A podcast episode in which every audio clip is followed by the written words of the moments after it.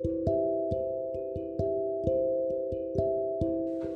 んばんは。漁師場調整士の中村ひとみです、えー、今日は漁師橋さん向けの講座がありましたね。えー、まあいろいろねあの体のとかマニアックな話とか意識無意識の話、えー、ちょっとね漁師の場を、えー、みんなでこう修正してみるとかね、えー、とてもね楽しい時間でした、え皆さんはいかがお過ごしですか？今日はトラウマは力になるっていう話をしようと思いますトラウマ？トラウマとはね、えー、まあ皆さんもえー、1つや2つ3つや4つお持ちかもしれません。えー、ね、トラウマってなかなかの、ね、思い出したくないもう思い出したくもないみたいな人もいますよね。えー、その気持ちもねすごい分かります。えー、なんですけどもトラウマに向き合うっていうのはこう誰かを責めるためでもないし、えー、自分を、えの汚点でもないんですよね。えトラウマっていうのは非常にまあネガティブなものが多いですけれども、えー、ネガティブねマイナスに引っ張るには引っ張るんですけどね、まあ、力には変わりないんですね。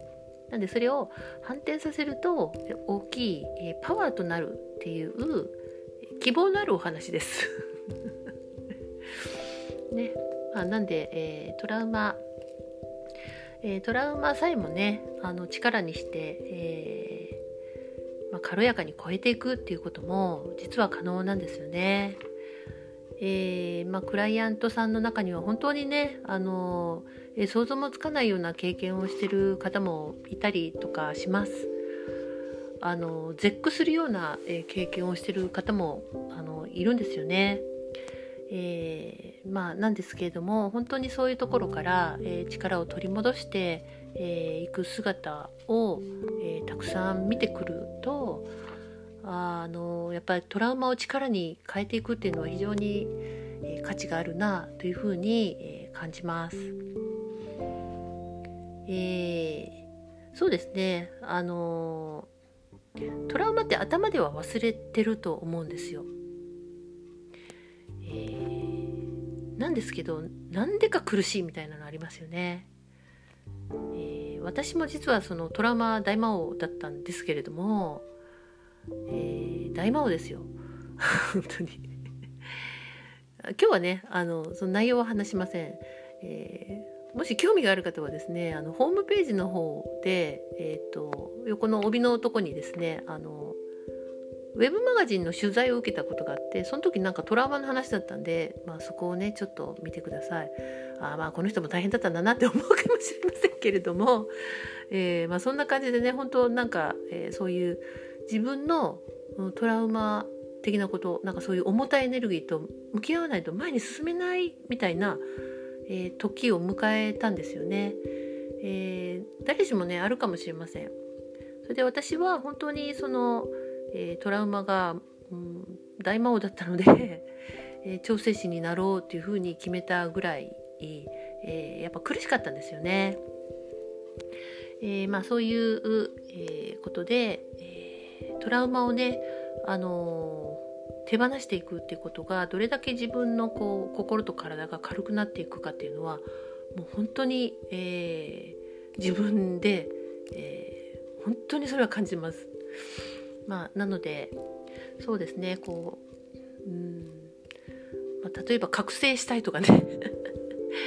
えー、幸せになりたいとかね、えー、そういう人は本当に、えー、その部分をあの見ずに、えー、軽やかになるということは難しいと思います。それぐらいやっぱり力が強いんですよね、えー、それゆえにそのネガティブなものを大きく力に変えてい、えー、けたらねえー、素敵だなと思いませんか、えー、まあ頭では本当忘れてるんですよ。何があったかって。ぼんやり覚えてますよ。それとかあの印象的なものだけは覚えてますけれども、大脳ってほとんど忘れてるんですよねだから忘れないと辛くて生きていけなかったっていうこともあるかもしれないです、えー、まあ、なんですけれどもあの幸か不幸かですねあのトラウマを全てえー、記憶している部分があるんですよね。まあ、トラウマだけではないんですけれども本当に、えー、私たちはその、えー、起こった出来事を全てを保持できる記憶できるぐらいの優秀な脳みそを持っています。でそれは大脳ではないところなんですね。えー、まあ、小脳だったり、えー、まあ、あるネガティブなものは非常にこう大脳のこう基底部のえある場所にこう保持されているような感じなんですけれども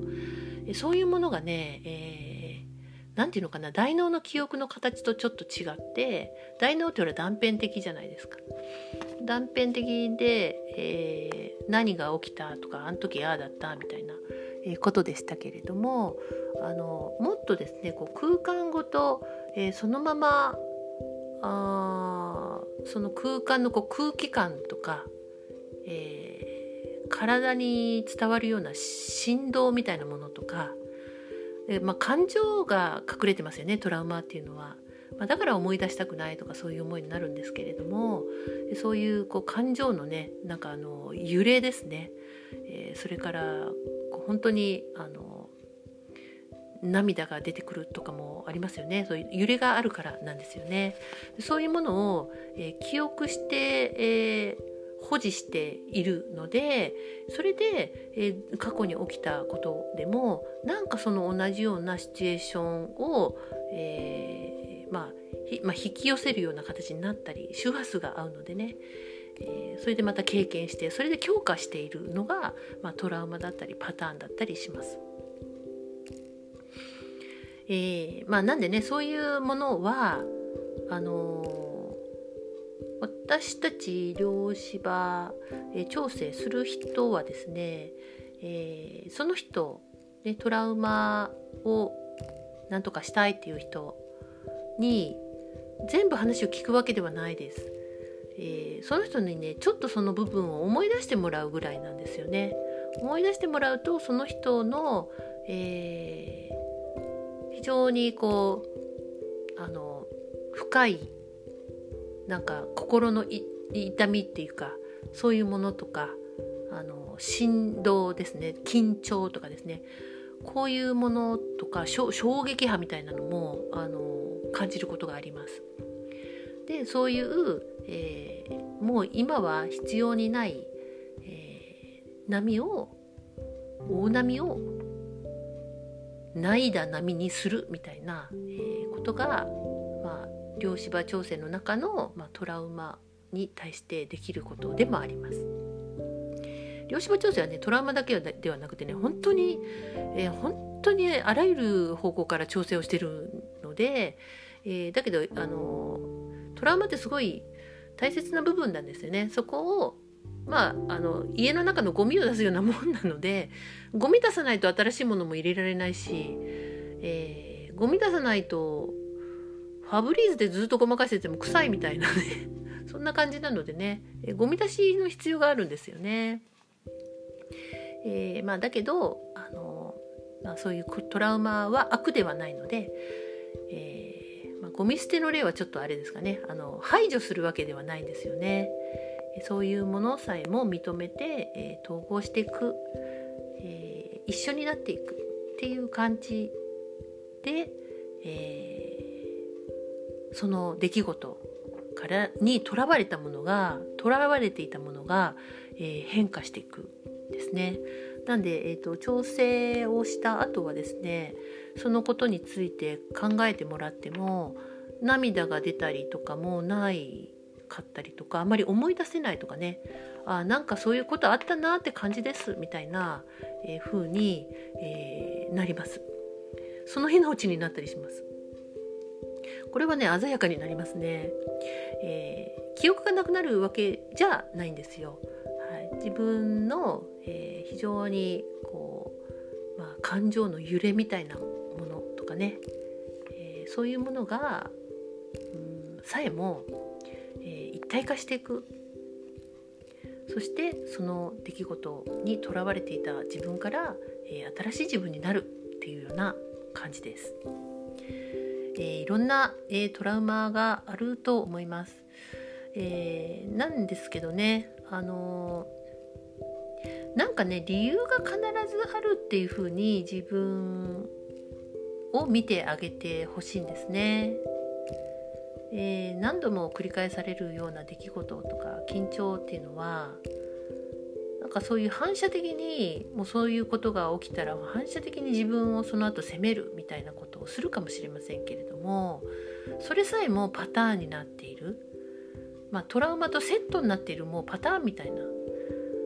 なんとかセットみたいな感じですね。バリューセットみたいな感じですかね。嫌なセットですよね。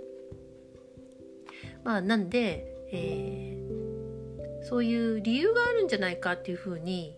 自分を見てあげると理解しようってすることになるじゃないですか。そうするとねあのちょっと自分の中で和解が起きてくるんですよね。意味伝わってるかな？例えばですねあのやめようとしてもいい人を演じてしまうとかいい子ちゃんを抜けられないとか言うんだったらなんで私これを毎回するんだろう？またいい人ぶってまた自分がきつい思いをして何やってるんだろう？って言って責めちゃいますよね。えそしてまたなんかあの、えー、どっか発散に行ったりとかねまあ寝れば忘れるみたいな忘れませんからね。だけどそうやってえっ、ー、とやめようと思ってもいい子にを演じてしまうもう習慣になってるようなものそしてその後責めるっていうようなパターンは以前ですね。何かそのいい人を演じるいい子ちゃんになることで成功体験をしてるかもしれないんですよ。例えば、えーと、いい人にしてたらあの周りが助かったって言ったとかね。それとかお母さんが喜んだとか、えー、なんか得したとか可愛がられたとかね、うん、あじゃあ黙っててのニコニコしてったらいいんだみたいなねそれを繰り返したのかもしれないです。だからあなるほどああいうことでなんかあのあれからずっと続けてるな私とかね、え、そういうものが分かれば、えー、反射的にえー、責める必要がないことも分かってくると思います。まあ、他の例だと、えー、例えば愛されていないとかね、えー、いう思いが強い、えー、私なんか愛されるわけがない誰も愛してくれないとかね、えー、こういうのも、えー、まあ割と多くあるパターンですけれどもそこから抜けられない、ね、なんか幸せになろうと思っても、えー、なんかそういうふうに考えがいかない。いつもすねるとかね。なんか嫉妬するとかね。もうそんな自分なんて嫌だみたいな、えー、責めたくなるかもしれません。自分に怒りが湧くかもしれません。けれどもなんかこういうふうに拗ねたり嫉妬したりもう私なんか愛されるわけないっていうふうに決めつけるのは理由があるかもしれない。っていうふうに自分を見るとちょっと見えるものが違ってくるかもしれません。なんかねあの強烈な経験をしたかもしれないんですよね。私は愛されていないみたいな。嫌われているとかね。でそれを強化してる過去があるかもしれないです。あとはまあ別の別のパターンで言うと非常にこう自分がねこうなんて攻撃的な態度を反射的に取ってしまう人とかいますよね。なんかあの威圧的な感じだったりとかね。なんかガーッとこう攻める口調になったりとかすぐ戦いを挑むとかね。まあそういう人はねあのもしかしたらですよ、えー、こういう攻撃的になってこう強く見せることで、えー、弱い自分をねあの、まあ、カモフラージュしてる可能性もありますよね。そういう自分がなんか嫌いになっちゃったりとか自分に腹が立ったりとかしてるかもしれないけれどもそれはなんか過去にもしかしたら自分で身を守らないとあの生きていけないんだって思うような経験があったかもしれない。それとか親にねあの親の教えでね世の中戦いなんだから目には目をだみたいなこと教えられたとかね。あああやって言ってたから私はこうなったんだみたいなのとかね、えー、まあそれをあの親を責めるとかじゃなくてそうそういう理由でこういうふうな私は態度をしてるのかもしれないというふうに分かってあげる。っていうのが、えー、とても必要かなと思います。絶対ね何かに理由があるんですよ全て、えー、あなたがこう前に進めない、え決断できないっていうのもなんか理由があるだろうしあなたがその病気になるっていうのも何らか理由があったりします。えー、それは、えー、そういう出来事や病気をもって、え、その重たいエネルギー、え、周波数を解放してねっていうことで、え、そういう出来事が起きたり病気になったりっていうことが、え、起こってるんだっていう風な観点で見ると手放しがいがあるじゃないですか。ねええー、いや本当そうですよあのそうじゃないとずっとこの何て言うのかなあのネズミがカラカラカラカラ回ってるようなパターンから抜けられないんですよね。だけどちょっとそのカラカラ回ってるっていうのを外から見た時にあ抜けられるっていう風に、えー、思いますよね。あこうやって繰り返してたんだって。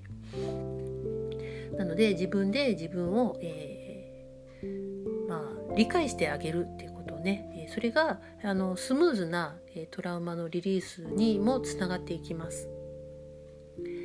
そうするとね、えー、ネガティブだったものをポジティブな方向に使えて、えー、過去を振り返って無意識に振り返ってたものを振り返らずに、え、そのことはもう卒業だみたいな感じでね自然と、えー、心もねハッピーになっていくと思います。え今ねどんどん、あの解放をしたくなっている時だと思うんですよね。